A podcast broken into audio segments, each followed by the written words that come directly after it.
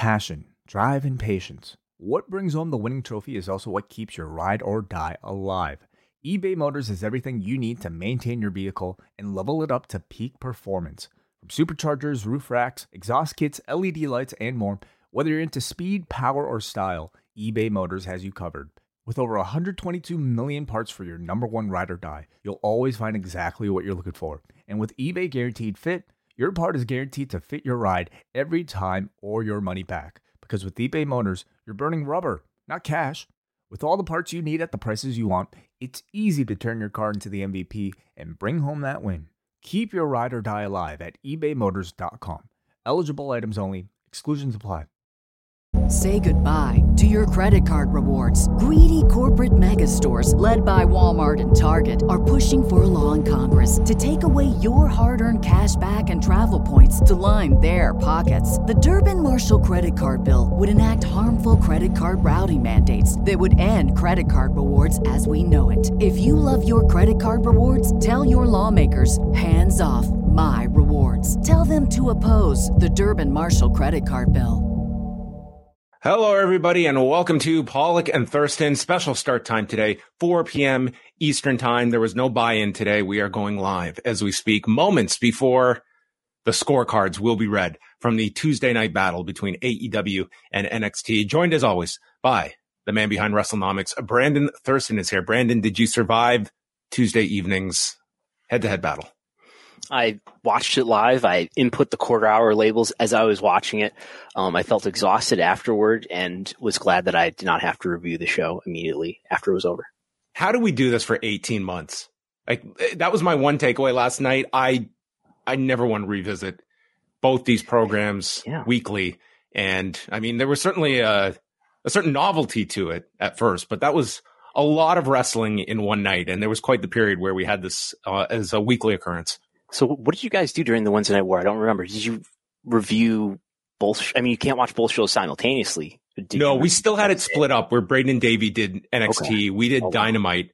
But my night would usually be record with Wai and then watch NXT afterward. So it just made for, yeah, a, a super long night. I can't say I, I missed the fact that these are on separate nights, but so it is for, for one night only where we had multiple editions from overruns to a 30 minute buy-in that was tacked in and then uh, 30 minute commercial free starts to the the broadcast. Oh, it was more than 30 minutes. At least 30 minutes, as Tony Khan warned us earlier in the day, turned out to be 47 minutes without commercial interruption to start the show. So, something like that.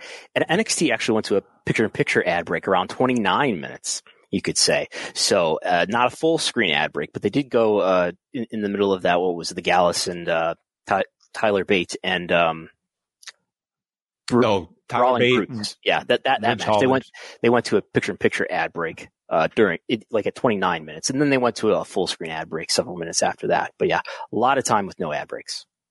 That's the missing metric in all of this. Maybe one side will disclose how much uh, ad inventory was was made on the evening as a as a future uh, point in their favor. Who which which show made the most money in that given time slot for their respective network? Yeah, I, I don't think we'll be getting, getting that. Um, but yeah, it was. Uh, you you think like I, I wonder how, how, that that comes together in terms of the ad free time. If if that's just time that they weren't going to sell anyway, that was just going to be make good time or, or what. Yeah, I mean, it seems to be something that the networks are on board with whenever there is a big enough show. And in the case of TBS, you certainly felt like this was a completely reactionary method, but probably one that they were anticipating given it's been, you know, it, this has been a, a tactic used multiple times, but I mean, they were able to respond with their own commercial free block instantly and got pretty much the, like three quarters of the hour uh, blocked off for for that. It does tell you that that TBS was giving them a lot of leeway as well. Like this was not something where they were just looking at this as two hours of programming. They too were very competitive in, and engaged in this one. Right. And, and did you notice Dynamite went off the air advertising? I don't know if they did this earlier in the show and I just missed it, but they went off the, off the air advertising that Collision is going to start again at seven o'clock on Saturday. Yeah, they was it was mentioned a few times during the broadcast, and yeah, we talked about this last week. So they went to 7 p.m. this past Saturday, which we kind of read into could only have been a reason to semi avoid Fastlane because there was no sports on TNT that they were uh, adjusting their scheduling for. But this Saturday, it makes you wonder if this is uh, an unofficial experimental run that this could be the new time slot for collision that not only gives you an hour up on WWE shows, but it's an hour earlier than everything else that is on uh, a Saturday night, for, for instance. So this is at least the second week that they're going to be trying this earlier time slot, which. So I asked WBD and they just like literally just got back to me saying, um, depending on the outcome of the Major League Baseball playoffs on Saturday, collision may shift to 7 p.m. just this week to allow, allow for potential spillover coverage of, of the baseball game. Uh, they say that they'll confirm that in the next day or so after the conclusion of tonight's playoff game.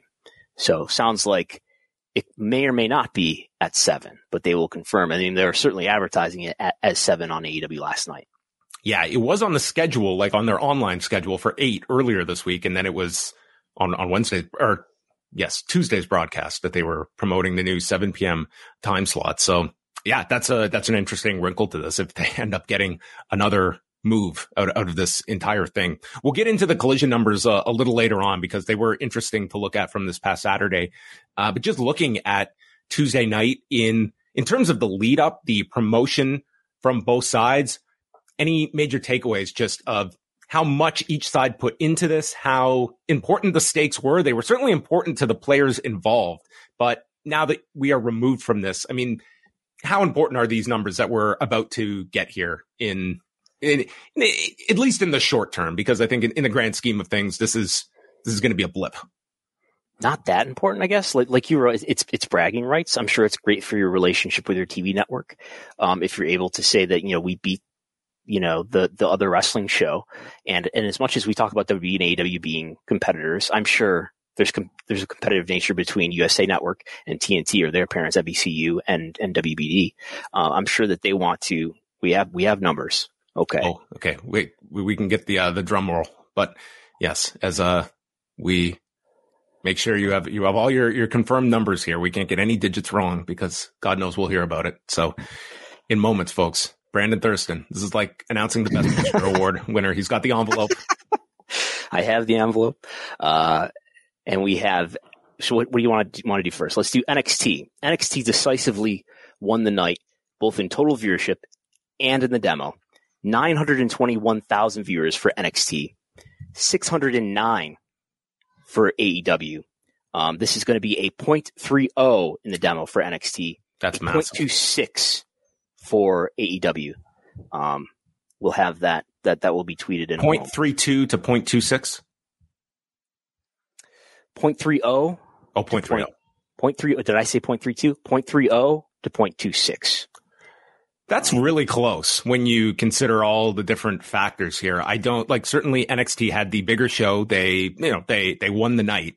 Um, but for AEW to, to move to the Tuesday night of what they were up against, I think a, like a two six, like that is, you know, that's, that's below, I think what you would look for on a Wednesday night, but not by what they do last week, a 0.28 with, with all the transmission issues and, and DVR problems. But, um, AEW last week did a 0.28. Yeah.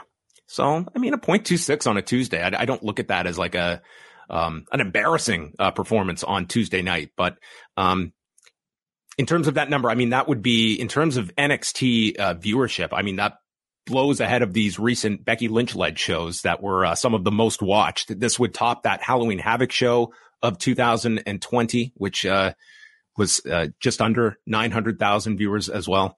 Um, Brandon is like uh, furiously, I think, doing all the uh, the, the, calculations and. I've, I've already a, put out a, a, wrong tweet with like zero zeros across the board. So, uh, okay, one second. Yeah, you just, yeah, I've just got to get the uh, the numbers. Well, you you, you the numbers I said were, were, correct. So yeah, so if you were just tuning in, it was uh, NXT uh, winning the night in terms of both viewership and in the 18 to 49 demo. Both sides had fairly significant overruns. Although NXT, it was like the usual uh, overrun amount uh, of about nine minutes, I, I, believe it was, featuring the Bron Breakker Carmelo Hayes match. Yeah. It was dynamite. At, 828 minutes. Okay, so eight minute overrun, and it was dynamite that went um, almost to a quarter past the hour. So they had about five minutes, I would say, unopposed at the end, and that featuring um, the end of Adam Copeland and Luchasaurus, and about five dozen run-ins uh, to complete the night uh, with, with, both of them. It's really impressive that NXT is I, I have to look at what the the milestone is here, but 921 is unheard of for NXT on a Tuesday, and I want to say even you know back in, in, the Wednesday Night War era, and this .30 in the demo, um, despite the fact that remember it was going against a another wrestling show. Yeah, like I'm just looking here that like historically for NXT, this is their first year. So uh, throw out the the first two weeks that they were on the USA Network was September 18th and 25th of 2019. Both those shows topped a million viewers. Then AEW starts October 2nd, and they only surpassed 900,000 viewers once that year. And I'm looking ahead here to 2020. And I mean, they're, they're never hitting 900,000. So this, um, unofficially would, sorry, the, the, the viewer count was how much again? 900 and what? 921. So this would prob, I think this is the third most watched NXT in history on USA. The only higher ones would have been the first two episodes, which were, um, uh, unopposed that they were not going up against AEW Dynamite. So this was a huge success for the company and they loaded it up to such a degree that you would have to think this is probably the ceiling of what they are going to be able to hit. Cause I cannot see them ever being able to replicate this amount of star power unless for some very special circumstances. John Cena is not going to be at their disposal, uh, pretty much ever, um, to, to have this availability. Right. Uh, we'll have quarter hours here. We should in, in a moment too. Um, but yeah, I, I, mean, we have, if you want the, the number of total viewers in the demos, 396 to 346. But I will serve up quarter hours in a moment. Yes. Well, there you have it. Um, what, what do you take away from the AEW numbers on the Tuesday night? Like we, we have talked about this being an audience that traditionally they have been able to follow AEW, whether it's moving to a special Saturday night, whether it's moving to a, a Tuesday night, they have been able to mobilize that audience. This would definitely seem like they they put a lot into this show and they were up against uh, very, very stiff competition. Um, anything yeah, you, I mean, take from that? I mean, the, the, this, this was not a, I was not expecting such a wide margin either in total viewership. I was definitely expecting NXT to win. Um, maybe by, I don't know, 100,000 viewers or something like that, but not to this degree where we have something like what a 300,000 viewer gap in total viewership. And I expected the demo to be to be closer than this. I mean, I mean, we certainly got the impression that WWE wanted to make a statement here and say that, you know, you, you won the Wednesday night war and we want to downplay that as you just being our developmental and giving them a head to head battle against their show that was just loaded with main roster content to make a statement to say, Hey, this is what it's like to go against the main roster of WWE, I think was the sort of the intent here. And we, uh, also here as I am getting. So in Canada, I know everyone is uh, at the edge of their seats to know who won in Canada. Well, it was kind were of they, um, were they actually going head to head in Canada? They weren't because NXT was only streaming on Tuesday night because Sportsnet 360 went with the Major League Baseball playoffs over NXT. So uh, AEW was. Uh, oh, you know what?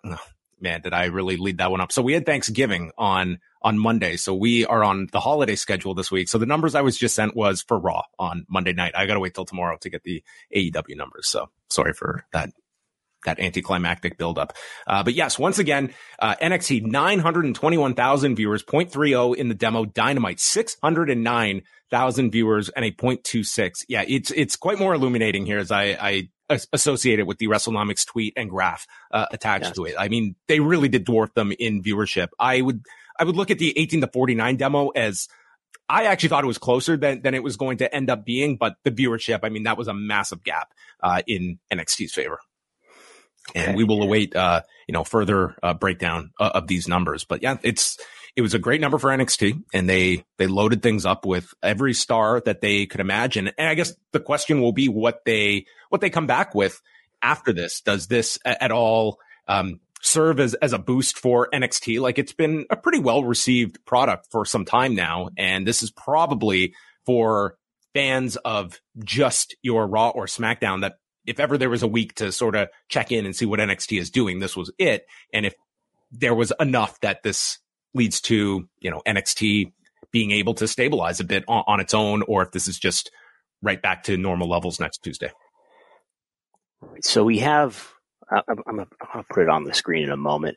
Um, it looks like in the demo, even there's only one quarter where Dynamite beat NXT in, in the demo for one quarter, and that is the third quarter of the show, which had the ending last few minutes of the Jericho and uh, Powerhouse Hobbs match, uh, the Adam Cole video, and uh, the beginning, most of the the Orange Cassidy and Rey Fenix match.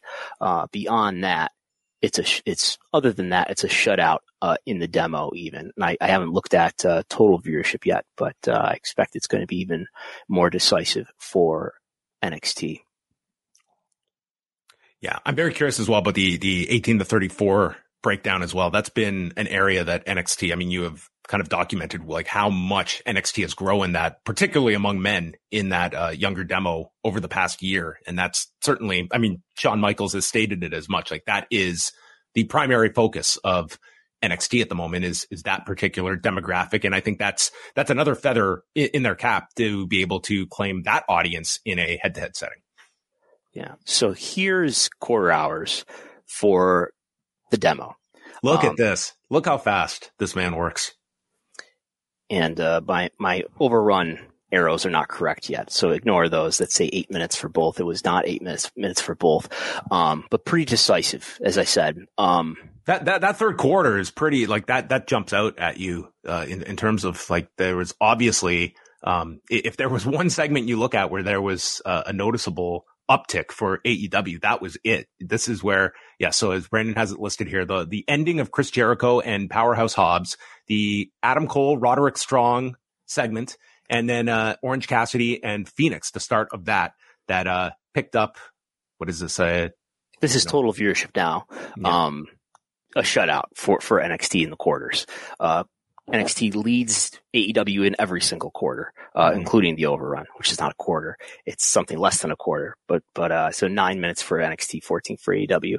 Um, high quarter in total viewership for NXT is the J, oh, I'm sorry, is the, uh, the quarter that had the backstage stuff with, uh, Tony D'Angelo, Channing Lorenzo, Cody Rhodes, uh, Baron Corbin promo, and then the beginning uh, most of the Dominik Mysterio and Ilya Dragunov match. So that is the, the uh, no, the, the first quarter, I'm sorry, was, was larger, nearly a million viewers for, for the first quarter with Cody Rhodes, 991,000 viewers.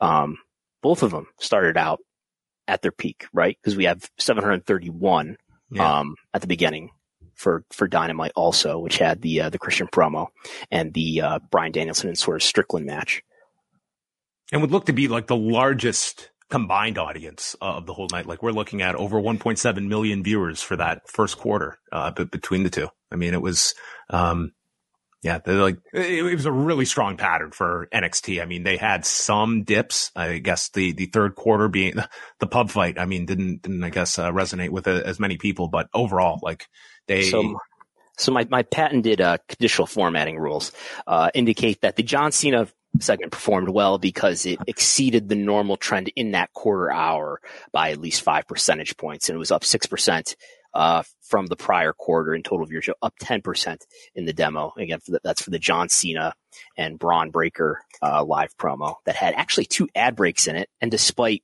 I mean, I, I'm doing this based on looking at the timestamps and it's, it had two ad breaks in it, but despite that, still, uh, overperforming what that quarter usually does. Uh, if we look at Dynamite, I don't know if there's anything remarkable here. Um, we've got the the the latter part of the Jay White MJF Juice Robinson live promo. Um, that's getting a lot of attention today. Uh, up one percent, but doing a lot better than that quarter hour usually does uh, for Dynamite when it's on Wednesday anyway. Yeah, I'm just uh, looking at this. Uh, did the Toni Storm video hold people during that picture in picture? It looks like um I, I don't know. If want that right there. Quarter hour four, where, where viewership declined twelve percent for the first quarter hour that had any ads in it, and it did have the Toni Storm segment started, and then it went to picture in picture, and then there was some full screen ads in there, and then the latter part of that quarter hour, this is going into the nine o'clock hour, um, did have picture in picture ads through the Jay White and Adam Page match. So that, that declined pretty strongly, uh, down 12%, while, while what was on, um, NXT at the same time at 845. Well, I know, I know when the Tony that, Storm was, video that was the John Cena. Yeah. Yeah, yeah. It's, uh, Davey had had put out the uh, the side by side comparisons that here's Toni Storm driving her imaginary car as John Cena is entering the ring. So it was quite the uh, the dichotomy that we had between uh, both programs at that given minute. Right. So there we go. That that, that is the raw r- raw looking right at my Excel spreadsheet where I do this stuff. So how how do you, how, how did you view the uh, the the overrun? This would have if if I'm not mistaken, this would have been the longest overrun that Dynamite's ever done before at 14 minutes. I mean, it's very rare that they even do an overrun. Well, what happened here? They they went up eight percent for this uh, overrun, where they were unopposed for about five minutes, right? So up eight percent, down actually two percent in the demo. Hmm. Um, yeah, you'd expect it to be up somewhat. Um, that's about. I don't think there's anything that that remarkable to take away there, right? Um, NXT was up three percent for their nine minute overrun, which had which had the Undertaker coming against the Undertaker, a legendary feud revived here in in overrun fashion. Yes. So yeah, up 11% for their, for their overrun NXT was, which had the Undertaker in it. And I think that's, you know, that's probably something that was more newsworthy and more interesting, uh, than what was going on in the overrun at that time for, uh, AEW. How did you watch the shows on, on Tuesday night? Were you like actively like going back and forth? I mean, how, how engaged were you in, in the actual viewing of the programs? I'm just curious had, if anything like really landed for you in terms of, uh, you know, beyond just like hot shotting for the night. Like if you felt anything meaningful was done by either program with these hopefully inflated audiences, especially for NXT. I, I watched it um, with with Dynamite on my TV, and I had um, NXT on a laptop. Um, I think you know W tried to couple all of the the big main roster names with NXT people, right? Like you had Cena doing stuff with Bron Breakker, Undertaker I don't know if that helped Bron Breakker for him to get chokeslam, but Undertaker doing stuff with Bron Breakker and Undertaker kind of, you know, raising Carmelo Hayes' hand at the end. Um, Cody, um, doing stuff with Ilya Dragunov, you know, who's their champion, uh, and LA Knight doing stuff with Ilya Dragunov. So it wasn't at least like main roster people doing stuff with main roster people and Asuka, uh, working with Roxanne Perez. Um, so I think they did a, they made an effort to try to give people the rub. Um, did it really make a huge difference for these people? I don't know. I mean, I guess we'll see in weeks to come if these ratings sustain as they as they've been doing really well lately. NXT is up tremendously, uh, say year over year. Um, is this going to mean that NXT is going to be able to sustain an even higher rating than it was doing before? Um, I would be skeptical of that, but it certainly doesn't hurt. And I mean, the natural question, and maybe this won't be the case, but is there sort of like, is there just a come down after this that, you know, the, the specialty of a Becky Lynch showing up is a bit less now after you've, you've thrown everything at people and now they've, they've seen the Undertaker in person. They've seen John Cena and in these following weeks, um, you know, they've, they've been able to take like one member and sometimes has made a, a large difference, but that's, um, it could be the opposite. It could be like this was a springboard that is going to uh, do enough of attaching some of these younger performers to these main roster stars, and it gave them a strong rub. And people come back next week because they're interested now in these characters and where they're building up towards. And not much Becky Lynch. She was in a video, right? That was the extent of it. Um, I was expecting maybe an in-person uh, appearance, but uh, you know, with, with, everything else they had going on, it wasn't like you were left, you know, feeling like there wasn't enough on the show. You got Shotzi on commentary as well, unannounced. So yes, Solo Sikoa running. I mean, they, they had plenty of surprise. I mean, honestly, they probably could have spread this out for two months between all these people that they had on this one night on NXT, but it was, uh, it was all out and they got their desired outcome. This would have been a really tough pill to swallow if they were, uh, I, I, didn't think there was a prayer of them losing really either side, but the, the demo was to me the only one that AEW yeah. would be able to threaten, and you know, it was a comfortable um, win and Robert Seidman, who's uh, at Sports TV ratings on on Twitter, uh, reporting the rest of the sports TV ratings here. Uh, we had one baseball, baseball, game. Orioles and Rangers, which was in prime time opposing these games, uh, led. It did a 0.88 in the demo, uh, 4.1 million viewers. Uh, the NHL, beginning of the NHL season, right? Which was mm-hmm. on ESPN, Chicago and Pittsburgh doing a 0.51 in the demo, uh, 1.4 million viewers. Um, so that's lower total viewership, but higher in the demo. And then there was an earlier game with the Twins and Astros in the afternoon, uh, pre-show, and then NXT. So NXT was more highly viewed in the demo than the late NHL game between Seattle and Las Vegas. Right underneath that uh, is AEW, and then right underneath that is the early afternoon game, uh, an NHL game on ESPN, uh, Nashville and Tampa. The big bad NHL is back. Uh, I, I, am curious how much um, that will be a, a, factor in Canada, where it's uh, it's basically a national holiday when the the NHL comes back into everyone's lives. Uh, so for a demo, now I've, I've got some some milestones here. For the demo, NXT, despite going head to head with Dynamite here, is this is the highest demo that NXT has done since week one of the Wednesday Night War on October 2nd, 2019. This is the highest total viewership NXT has done since the week before the Wednesday Night War started on September 25th, 2019. So those two weeks that NXT had unopposed uh, in September ahead of the Wednesday Night War, this was only short of that in terms of total viewership. And they weren't that far off. Like week one was a million one seventy nine. Week two was a million six. So they were they were within striking distance of what they were doing unopposed during the very first weeks on USA as well. So, so there's that. There's All the right. Ratings. That is your breakdown. Do you think this was still Tony Khan's greatest birthday he ever celebrated, as he noted? I, I, I can't speak for, for Tony Khan. Um, yeah, I mean, there's a lot of uh, ne- negative reaction to the um, to the MJF and uh, Juice Robinson interaction. So uh, we'll see if anything comes out of that. But yeah. Yeah, MJF posted a pretty lengthy statement uh, a couple of hours ago defending the idea to do this. Um, that's angle. For those that did not uh, tune in to the segment, I'm sure you've heard about it by now, but this was uh, Juice Robinson bringing out a roll of quarters with Friedman written on the quarters, which is the reference that MJF has brought up in various promos about being a child when uh, some kids threw quarters at him in a act of anti-Semitism because of him being Jewish. So that was the reference with the quarters. And I won't read this whole thing, but he did write, uh, MJF, that is this afternoon. Muhammad Hassan was portraying an evil Muslim terrorist. I'm actually Jewish. I've actually gone through this. This is my real life, my story. And I look forward to giving catharsis to every single person who's ever been oppressed or bullied. If you think I'd play with that or take it lying down or worst of all, hide from the hard conversations like a coward, you're on crazy pills. I look forward to the hard conversations this starts and creates. I look forward to people being further educated. My life's work is to stand up to any and all injustices done to people due to something as stupid as being different. To anyone who thinks that can't be done through the avenue of professional wrestling, then that's an indictment on things that have happened in this sport's past. I look forward to bringing this sport into the present. I look forward to knocking Juice Robinson's teeth down his throat. So th- this is obviously he is very confident in telling this kind of a story in a professional wrestling setting. I I think anyone that is um, feels uh, inclined to be very negative towards this in a pro wrestling setting has more than enough um, evidence to support that skepticism. And I think with the timing of it this week, that it's almost not so much as however you want to frame this and where stories can go in a professional wrestling setting.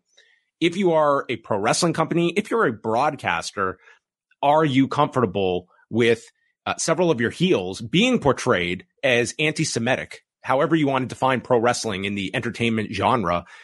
On top of that, at a week where we are seeing in real time uh, the horror that is going on uh, involving uh, Israel and that just becomes something where it is beyond storytelling. It's a matter of taste and what amount of your audience is engaged in a story like this versus what amount of your audience is turned off by something like this. And if an angle is turning off more viewers than on, then it's not a great angle. And it's, it seemed like there was a lot of backlash towards this. And I think pro wrestling's history has shown itself to be not exactly the creative outlet to tell uh, very complex stories built upon, uh, you know, such subjects as this. That would be my thought. Yeah, I mean, and, and to be clear, the, the comparison here to the Muhammad Hassan angle, the terrorist angle that they did, I believe, on J- uh, July 7th, 2005, came, it was taped like the day before the 7-7 bombings in London and then aired the day after or on the day, I think, actually.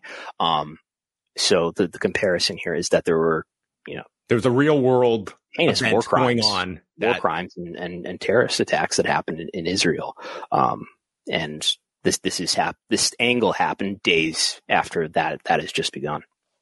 Yeah. So I mean that it is uh yeah, it was it was certainly I, I think to to most it was the the hot button issue of, of either night's uh, show in terms of the the handling of it and opting to go that direction. I, I, would even argue even even without what is going on in in the, in the world this week, uh, I think there would have been people that would have been um, certainly reluctant to see them go uh, th- this route. But that was his response earlier today uh, to that. Um, beyond uh, the, the, actual uh, content of the show is a lot of the discussion that surrounded uh, Tony Khan and just his way of promoting this show. It seemed to be that you know Tony Khan, when he is aggressively promoting, um, you know, it is he goes to an area that he knows is going to get the most amount he's going to create as much noise as possible and knows like what areas are going to generate that that kind of amplification of of his product. Now you can argue about his style of promotion of whether it is effective or not effective, but it definitely is uh, something that we we saw turned up significantly in the volume. Like there is the there's the version of Tony Khan that we typically get in these media settings, and then there are the versions. Um, I believe it was you that got the answer about you know how much money he's got and he's got a lot more money than Jim Crockett. It's almost like he can flip that switch into. All like, I did was ask him about pay per view buys. How's how's this show doing? And it was quite the answer that, that you got out of him. You you typically always, I think, get the best out of Tony Khan. And yeah, I I think it's really like he just turns into Dana White. I think that's, sort of the, the mode he turns into. But it's it's seeing the juxtaposition. It's that Dana White, whatever you want to think about the man, I think everyone believes that's the way he is 24 seven. And with Tony Khan, we, we get many different versions of him when it comes to his style of promotion. Yeah, we get an animated, hyped up version of Tony Khan sometimes talking about when, when he's mad about something, when he's trying to, you know, run, uh, you know, a counter message against against somebody. Like he was mad, I think, at, Eric Bischoff for saying that CM Punk wasn't a draw, and he started pounding on the table and stuff like that. Uh, and at other times, we get a very evasive uh, Tony Khan that wants to say a lot of things, but doesn't really want to want to actually, you know, say much. Um, I don't know. I, I wouldn't think about, about um, Dana White, but like I feel like Dana White is, you know, you can say a lot of bad things about Dana White, but I think he's at least. I feel like when I hear Dana White speak, he's telling me what's on his mind. And I feel like with Tony, you rarely get what's on his mind, um, except for in these weird outbursts, you know, when he's, when he feels like he's facing adversity, I guess. Yeah, he was on the Dan Le Batard show and Dan Le Batard did push him to speak more about the CM Punk issue, but he was not going to divulge too much. But I mean, did indicate that, you know, he was, he was very concerned for his well-being, uh, without elaborating too much on, on on that incident. But that is, you know, still going to be a, a, topic that is brought up even with him uh, gone from the company. But you know, he was he was doing quite a lot of media. And as were several others, I, you uh, they had uh, Mark Henry and Paul White doing a lot of media in the area, and they were able to move around 1,100 tickets in that final day for the show in Independence, Missouri. And the final uh, ticket count from WrestleTix, I believe it was just over 3,500, which is not a spectacular number, but it was at least um, a, a, healthy increase from where they were Monday night, where th- this was looking to be um, well under 3,000 tickets out for the show. And that, yeah, that's 3,621 was the final count. Yeah. So, I mean, at, at, this stage of the game, that's, I, I guess, um, a relatively average number for AEW, but not not a not a tremendous number by any stretch. And th- those to me are like as much as this was a big show, I I would not be overwhelmed with what ticket movement there was for this show.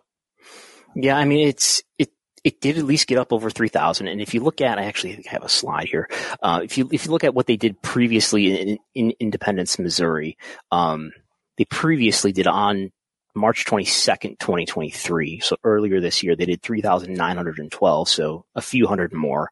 Um, before that, they did 4,357. Before that, they did 3,900. And before that, 2020, they did 3,700.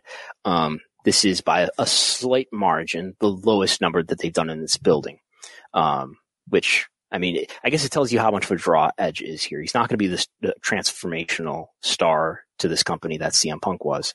Um, so it's it's more in line of the the trend that we've been seeing, where AEW's attendance hasn't been doing that well, um, but they did manage to do a number that's sort of in the neighborhood, if just below what they've done previously in this building.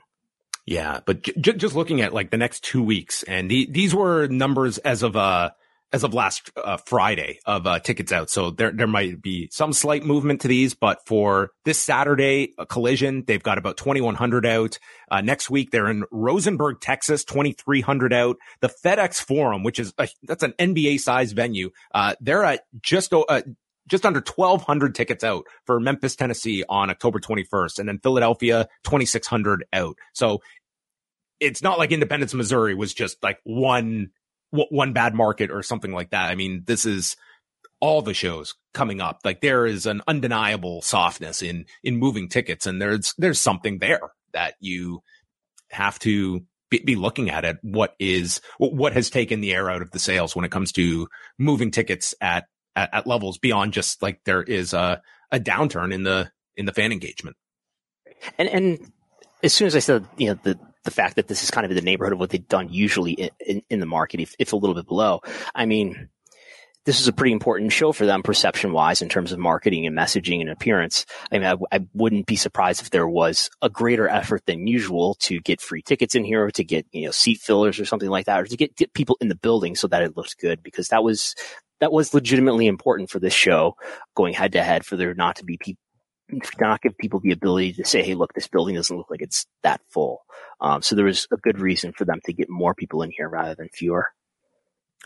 Before we move on to other topics, uh, Sports 103 sends in the super chat. Thank you very much. Do you think that NXT having the higher viewership last week added any importance to how the two sides viewed winning this head to head?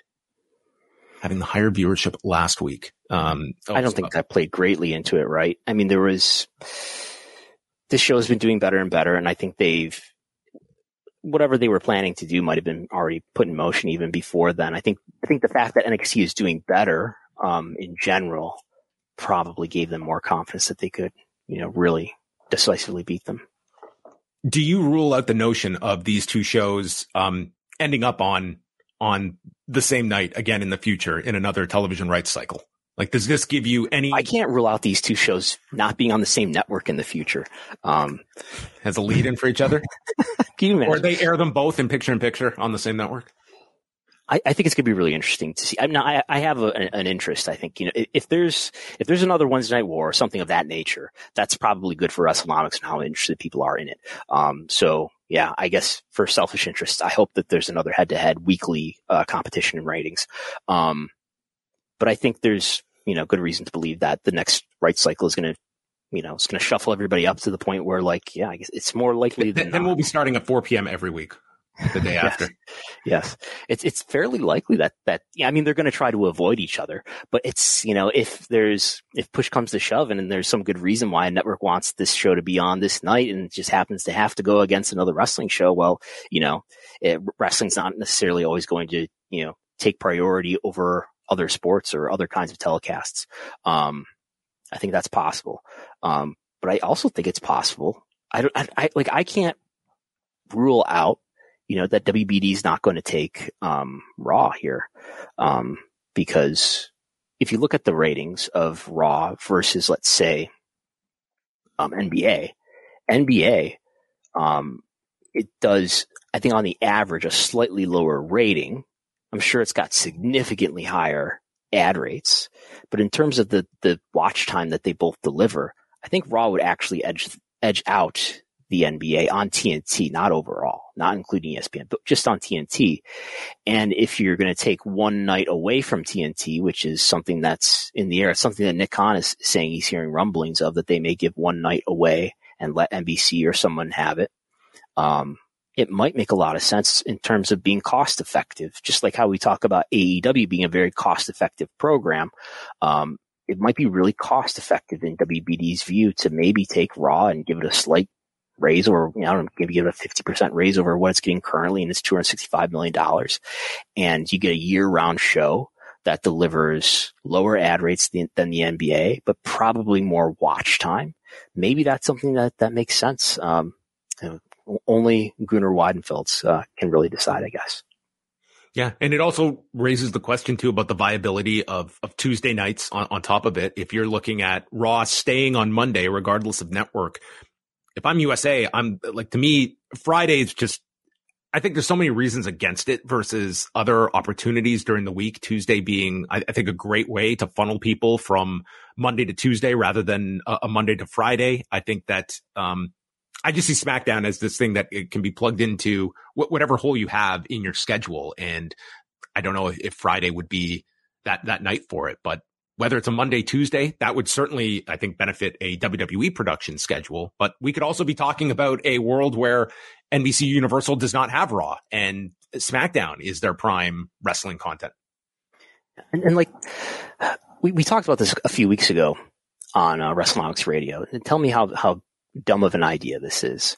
If if I'm if I'm WBD and I'm the executives there, and if I really understand wrestling, um, if I took Raw, right, that's the one that's available, and and maybe NXT as well, and and put it on TNT or TBS, um, there, if if WWE and AEW would work together, that would sure do great live event business. Network doesn't necessarily care about that, but it would, I, I, think if there was some sort of interpromotional interaction with these two companies, which is a huge if in terms of they can even trust each other and cooperate, but there would clearly be a, a ratings syner- synergistic effect if you had talent, you know, ap- appearing on either. And WBD seems to be the one that would have the power to make that happen. Um, just looking at this head to head ratings war that we had last night, there's tremendous interest and there's, you know, the, the sum is greater than, than the parts here. Um, or what's, what's the expression? You know, I'm trying to say that there's, there's greater interest in wrestling in general on a night like this where, I don't know, what, what were the two numbers that we just looked at? Nine, 921,000 plus 600.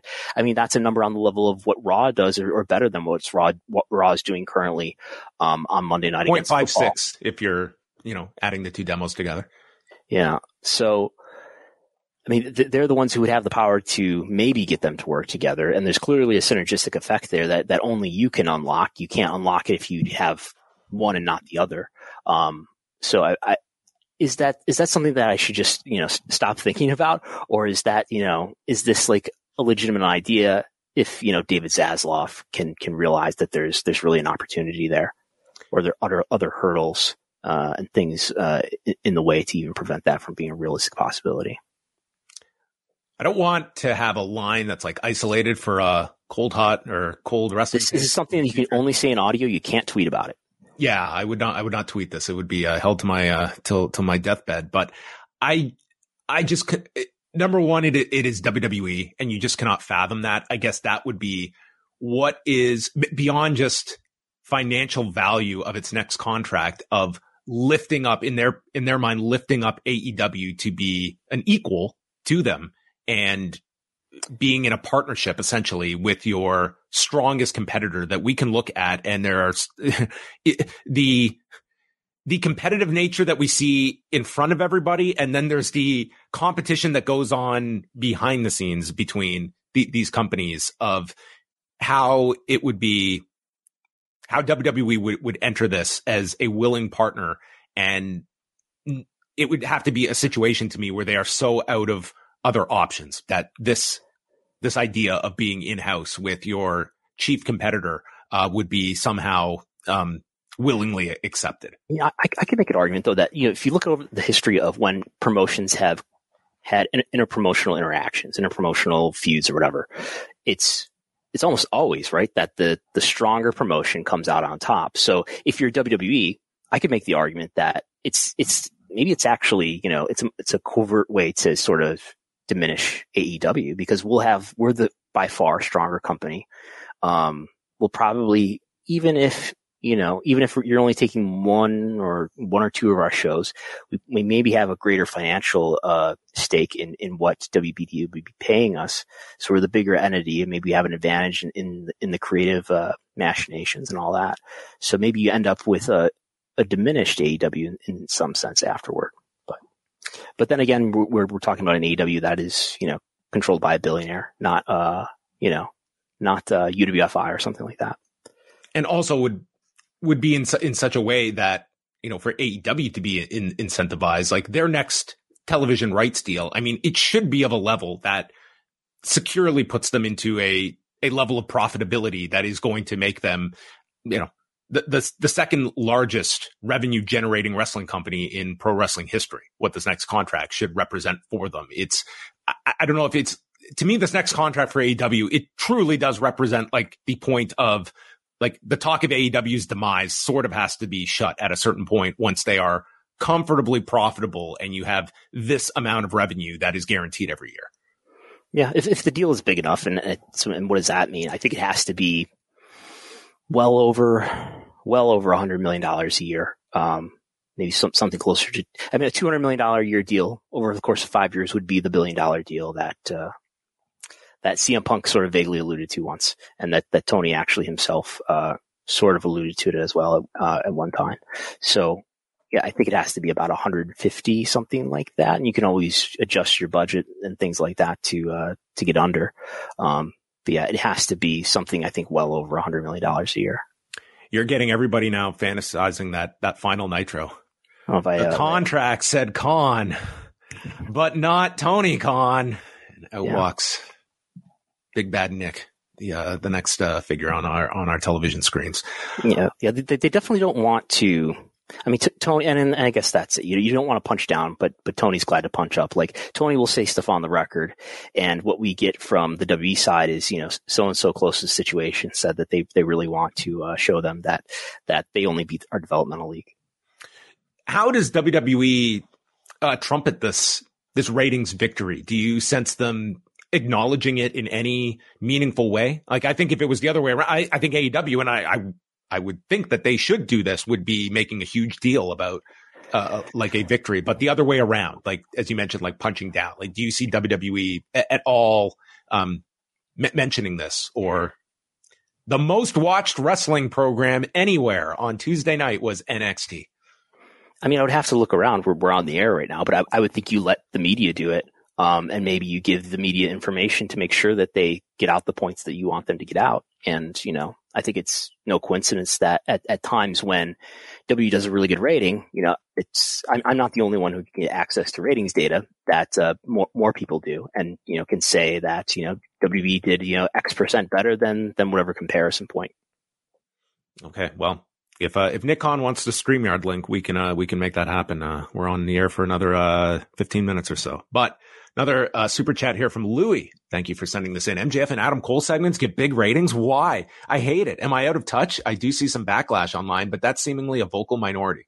Um, well, number one, I don't think you should always uh, anticipate or associate your version of what is a good or quality segment with the numbers it generates. Sometimes, um, sometimes they don't always uh, correlate, but historically, I mean, especially MJF has been a, a meaningful difference maker for AEW. But any thoughts, Brandon? The the quarter hours. To, you can't just look at one week of quarter hours or one instance of quarter hours to say that something is is actually improving ratings or something like that. You want a preponderance, and there have been now there have been a preponderance of MJF and Adam Cole segments um, that have done well. Um, not necessarily these these videos that we've been seeing lately in recent weeks, but their live promos in the ring uh, on in the arena on the show. Those you know have you know, again and again occupied the crossover segment going into the second hour, and that's done really well on numerous occasions since. I mean, going back before All In. Um, it's it's a it's, it's a more complex issue to talk about whether the comedy that's happening and the goofiness that's happening uh, with with Adam Cole and Roderick Strong and, and, the degree to which MJF's involved in that, whether that's really a, a good idea for business. Um, there's some who are, would argue, look at the attendance. The attendance is not doing very well, is it? And the ratings are doing okay for for Dynamite. The ratings are very stable. Um, but I think you know there's the, the point is the data doesn't give you a clear answer. You know, data you would think that data would give you the definitive absolute answer about whether something is good or bad. But data is, is just a light that you shine onto this object. And maybe it's a really powerful light that will show you everything that you want to know. But a lot of times it's a much smaller light and you don't really get to see everything that you want to get to see to give you the answer that you want. We go to the great John Siino. How beneficial was the buy-in for AEW. This was the 30 minute online special that they did with Eddie Kingston against Minoru Suzuki. Uh, whenever they're in need of a last minute, uh, that, that Minoru Suzuki, he's got like the, the red bat phone that is just linked to Tony Khan's iPhone. And, uh, he was there in the clutch. I, it, so this was streaming on, on X, on YouTube, um, various social platforms. I was watching it on YouTube and it peaked uh, by the end, just over 50,000 viewers. This is a global number, by the way. Global number, yes. Um, and, on, and the, the, ratings that we're talking about today are United States only. Yes. So, um, uh, to, to, answer the question, I think minimal, if if any. Um, yeah. I, I think it is servicing um, your AEW consumer that was probably already had their viewing pattern set for the night if they're logging on a half hour earlier for more uh, wrestling content. I don't know if it was uh, if it's uh, directly changing anything other than it's it's a lead up. I would have been curious if TBS had gone to the extent of trying to start the show earlier, which was always something that that Raw tried to do way back with with Nitro, and they would go on at like seven fifty seven uh, and trying to get the jump on people. Uh, we talk about overruns, not enough underruns, um, but uh, yeah. To answer John's question, I it was an extra match, and I, I, don't think it played any any factor. Obviously not, like based on where, where we saw that first quarter for NXT. I mean, it was a huge quarter for them. Dynamite's first quarter was strong too, but it also had the Big Bang Theory as usual. Even on Tuesday night, Big Bang Theory offering that lead in for Dynamite. Um, it's it's fine. It, there's no cost. I don't think there's any risk in, in doing what they did either. They're already there. They're not. I'm sure it doesn't cost them much, if anything, to just stream an extra half hour on YouTube. So it's almost like you might as well. It's it's a marketing effort. Did they fly sure Suzuki over show. for this? Did he have to like jump onto I don't know. Where, where, where was he uh, wrestling last? Um, that's a good that's a good question. He was uh he was on the um he was on the the show on Monday. He was on the uh the Ryogoku card. Really? Yeah, he was in the uh the the six man, the best of seven series. So yeah, he probably he was Monday, Monday morning our time. He was wrestling in uh, Sumo Hall and Tuesday night he was in Independence, Missouri, which I don't know if there's too many direct flights from Tokyo to Independence. I feel like he's in the United States so much that maybe he was, you know, and he's he's still working New Japan and all that on a, on a regular basis. Yes, on pretty regular basis. So, um, yeah, I mean, probably a lot of miles that he logged. Uh, he's got to have one of those uh, Nexus passes by now, I, I would think, to just uh, clear through uh, security. I'm just uh, I'm fact checking myself here to make sure he was uh, part of the the six man. Yeah, it was him, Ren Narita, and El Desperado, losing to Yuji Nagata, Shota Umino, and Master Wato. So that was that was Monday. So I'm imagining he was probably a pretty late call to just come on over, wrestle Eddie Kingston, and then fly home after your 11 minute match. Right. Yeah, on the month, NXT is up 72% in the demo here as I'm looking through numbers. Let's uh, let's talk about a couple more uh, uh, topics. We won't get to all of them uh, today because there was a lot of focus, obviously, on on Tuesday night. But let's chat a bit about Collision. So this past Saturday, uh, they started at seven Eastern time, an hour earlier than usual, and did three hundred and fifty three thousand viewers and a 0.09 in the demo. So overall, they were up eight percent and 13% in the demo from the week prior, which was the least watched collision in history. Uh, but in seeing the, the breakdown hour by hour, it was, you know, moving it up an hour. Um, people were not used to tuning in at seven. And it was actually the hour that went against Fastlane that did have uh, more viewership than the first hour. So I wouldn't look at this as a, um, a, a great conclusion you can make out of moving it up an hour. I think this is more just a indicative of viewership habits and probably like I heard firsthand from people that had that follow AEW that had no clue that it was on at 7 p.m. And sometimes it, it takes a long time to get people into that habit of a new start time. Yeah. I mean, it, it tells you how beneficial it is to be in, in, uh, in prime time. Um, it's, uh, it, it's somewhat surprising that against the main roster pay per view, this did managed to do slightly better than did last week against an NXT PLE. So yeah, I mean, it, it, it helped probably to some extent that they were, they were on at seven and not opposed by a WWE show. Um, and it also probably hurt to some extent that they were one hour out of prime time. And then the hour that they were in, I'm sure they were hurt by the fact that they were going against a, a WPLE. So it, it's sort of all just sort of broke even, as you can see here on the chart, doing almost, I mean, doing something like what, 25,000 extra viewers uh, on average than they did the prior week. And then uh, we had well, next week, Collision is listed for 8 p.m. on TNT. And also, are you aware, Brandon? There's on the schedule. There's a Battle of the Belt special next Saturday. I well. did see that on the schedule. So another three hour night. Oh my goodness, that's going head to head with Bound for Glory. Not not good for Impact Wrestling. Hmm. Yeah, I don't think that's going to have a big impact on on AEW, but yeah, probably uh, impact. UFC news. This is an interesting one. They announced on Wednesday that they will be going to Riyadh, Saudi Arabia as part, part of a Riyadh season next March, March the 2nd, uh, in conjunction with the Saudi General Entertainment Authority. And why is that well known to professional wrestling audiences? Because WWE does business with the Saudi General Entertainment Authority. And in fact, His Excellency advisor, Turki Alalshikh uh, who's uh, quoted. I don't know if he's quoted in here, but he's the one who's going to uh, who's made this deal and and who um, it says the agreement for this event will be signed in the presence of His Excellency Advisor Turki Al Al Sheikh, uh, who's the chairman of the board. He's the guy who held up the belt, the big green belt, uh, with Braun Strowman uh, on the first Saudi show and we, we see we've seen him in press conferences for WWE uh, also. So I would think that this is not just an event that they're going to run Riyadh and just sell tickets to, but that there's probably some sort of site fee associated with this what what an assumption I think you are making. I think uh, absolutely there's going to be. Is this um, th- this is quite the the turnaround when you look at Ari Emanuel, although not an unexpected one if you have followed his public stance and how it has softened over the years. He famously uh, turned uh, a 400 million dollar investment from the Saudi government away after the murder of Jamal Khashoggi in 2018 uh, spoke about this at length of like the the concern he had for his life after this event. And in years past, I mean, he has just uh, he was recently on Freakonomics not too many months yes. ago and spoke about the fact that I mean, all, all, countries do bad things was how he explained it. all it. these governments they all do things. All governments are, are, bad. Yeah, this is especially all, the ones that tax me. All one and the same, according to Ari Emanuel. And to the point, to the point, I believe one of the question w- was like, "Why did you give the money back?" It's like, I don't even know why. I mean, it was, and, and here he is. And this was, I mean, first there was the question of Endeavor uh, getting into business, uh, partnering with WWE with this existing deal. But I mean, this, I mean, is further like UFC has never gone to Saudi Arabia before.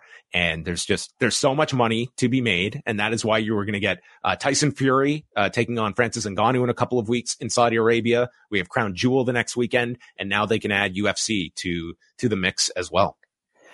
Yeah. I mean, it, and, and follows the investment as well into uh, PFL recently by the uh, Saudi government too. And, and, and, by the way, like if the TKO merger doesn't happen, does UFC announce they're doing a show in Riyadh today? I would think there's a decent chance not with with the same guy who's the face of the WWE deal. It seems like this was a um certainly you have to look at that that connection that that just put all the parties into synergy with one another and boom we've got a UFC event and um pretty quickly. Yeah.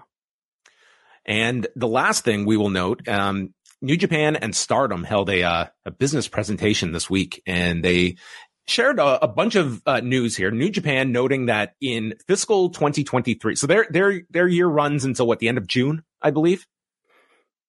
I think that's right. I think it's around that. But anyway, fiscal 2023, yeah, right. they generated a 5.3 billion yen, uh, which uh, roughly uh, translates. Uh, you've got the graph here on the screen. Um, whereas previous to the pandemic, uh, their high point uh, in 2019 was 5.4 billion yen. So this is this is uh, revenue. This is not profit uh, for the company. So um, look at these beautiful graphs here from uh, from Brandon. Meanwhile, Stardom if if anything, it's remarkable how much they have grown, and this is even through the pandemic. Uh, this past fiscal year, uh, generating ten uh, about ten million dollars US, um, which in 2019 1.34 million dollars. So they have increased their business significantly um, over over these last couple of years, which have been very trying times for any Japanese promotions. Yeah, I want to say this is these details came out a few weeks ago. But yeah, I mean, this it shows the, the, the growth of, of stardom. And to put it in some context, $10 million, that's, you know, um, that's maybe a, a, few episodes of a a W show to, to give you an, an, idea of how much bigger the other companies are. But that's tremendous growth from where they were in 2019. They've nearly 10x that. So they're doing very well. Let, sure let me ask you this: is the is the worth of the elites contract extensions with AEW more than Stardom makes in a year? The entire the entire the entire term of the contract, probably. Let's let's go with by year. Do you think that the Young Bucks, Kenny Omega, and Hangman Page make more in one year under this new contract than Stardom did in 2023? There's how many people? The two bucks, two one bucks, hang, one hangman, hangman and, four uh, people, a Winnipegger, four people. Um, what do you what do you think average there? Two million at least uh, to, to just just to get to to ten. Well, we're at eight that way, um, but maybe two and a half million each. That gets us to what? Um, I could see them flirting with like three above. I, yeah. I could I could see in, that in new new contracts. Yeah, maybe. That's that's staggering when you look at it of uh, the difference here. But I mean, nonetheless, like this is remarkable growth that Stardom has uh, has made during this time. They also added um, they will do historic crossover two sometime in 2024. They are redesigning New Japan World effective November 9th. For all of you iOS, Android, Roku, and Amazon users, there will be new apps for it, offline streaming and HD streams that will be coming. So November 9th. Um, I guess they want to celebrate the anniversary of the Montreal Screwjob with. And your your NJPW subscription, NJPW World subscription will be increasing at that time too, right? That's right. They also have the price increase. Yeah, that that detail was I think omitted in the presentation, but uh, yes, you will also be getting a, an increase on that. Which I mean, they have not increased their price. To, to be fair to them, I don't think they've increased it once during this entire time. I I have been subscribing to that thing since since it launched. That was 2014 that they launched New Japan World. So, um, there we have it. They're going to Taipei. Maybe that, Brandon that again, will... doesn't like the, the Japanese yen like never inflate. I know they're having. I see stuff in the news about them having inflation issues now, but there's there's something about like, like inflation of the yen does not happen like it does to to the, at least the U.S. dollar. But anyway, yeah. Well, uh, and then Stardom, they are not going to be part of Wrestle Kingdom this year. Instead, they will be running their own standalone show January 4th in the afternoon, so as not to conflict at Tokyo Dome City Hall. And that will be headlined by an IWGP Women's Championship match. Um, you know, big increase in shows uh, this past year. They they were up to 141 in 2023, and those were some of the uh, the major takeaways from uh, the Stardom and New Japan announcements. Yes. And finally, the TKO, the first TKO earnings report, will be released Tuesday, November 7th at wait for it, 5 p.m. Eastern time, the death time. So at this at this particular time on November 7th, we will get the first uh, earnings report. So um, they are making it in very close proximity. We will be live the next day, so we can go through this. And I'm very excited about the the very first TKO earnings call. Yeah, there's a lot of unknowns in terms of like who's going to actually talk on these. Probably Ari, probably Mark Shapiro. What is the what is the Vince word count going to be? I predict Zero. Vince will be on this call. You think no, none? No, no. You want to wager something on that? Vince is not going on this call. I I'm going to predict we get Vince in, with 30 words or less. We're going to get yeah, a take it no. away. Nick for sure. Yeah. Maybe we get Ari opening address, uh, throws it to Nick, who then, uh, who's going to be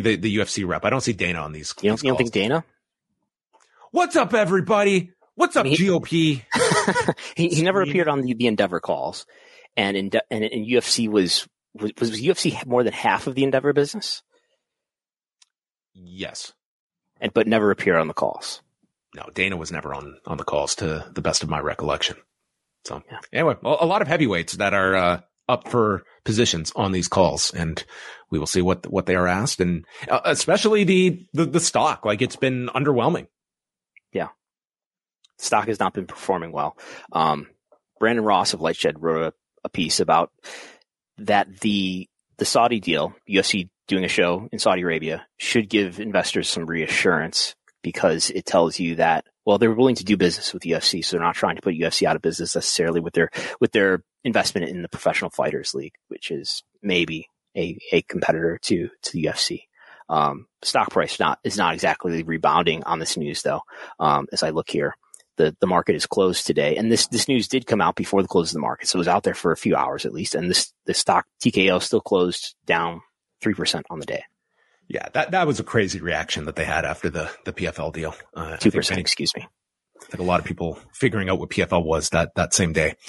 Yeah. All right. Well, there you go. You are all caught up to date. Again, the uh, the NXT uh, ratings notes. It was uh, NXT with a, a commanding victory, a .30 to a .26, and um, a much more sizable win in overall viewership, as it was NXT averaging 921,000 viewers and AEW Dynamite 609,000 viewers as they return to their night of the week next week on Wednesday and we will see if there is any fallout uh, from this, whether there is a victory lap from WWE or memes aplenty from Tony Khan. Yeah. So, sorry if I sounded distracted on this broadcast. I'm trying to get like the uh, the, the, ratings reports out and stuff, but the, the quarter hours. Will Brandon, if anything, we should have had like a GoPro around your forehead just to see your process as you are taking in these numbers in I had time. scripting issues this whole time. There were there were issues with uh, NaN values, not a number values that I had to, to wrestle with. Oh my god! No, I enjoyed this a lot. I like doing the, uh, the, the real time reaction to the numbers. And I think a lot of people enjoyed it as well. So thank you to everyone for tuning in live at this special uh, start time. We will be back uh, next Wednesday in our regular slot at 3 p.m. Eastern time, unless they decide to go head to head again on uh, Tuesday night. Do it. And uh, yeah, are you are you, cowards? Come on. Uh, last question: Do you expect anything near this level of um, interest from either side towards that? uh, collision SmackDown head to head because that's one it's like there's no competing with SmackDown on Fox. Like this would be a different question if it was on FS1. On Sorry. What's that? I wouldn't be surprised to see Collision start at seven on that night. You know, possible. Yeah. Like if you're AEW, like obviously you don't throw in the towel, but I, I don't know if you throw everything in the kitchen sink at that show either.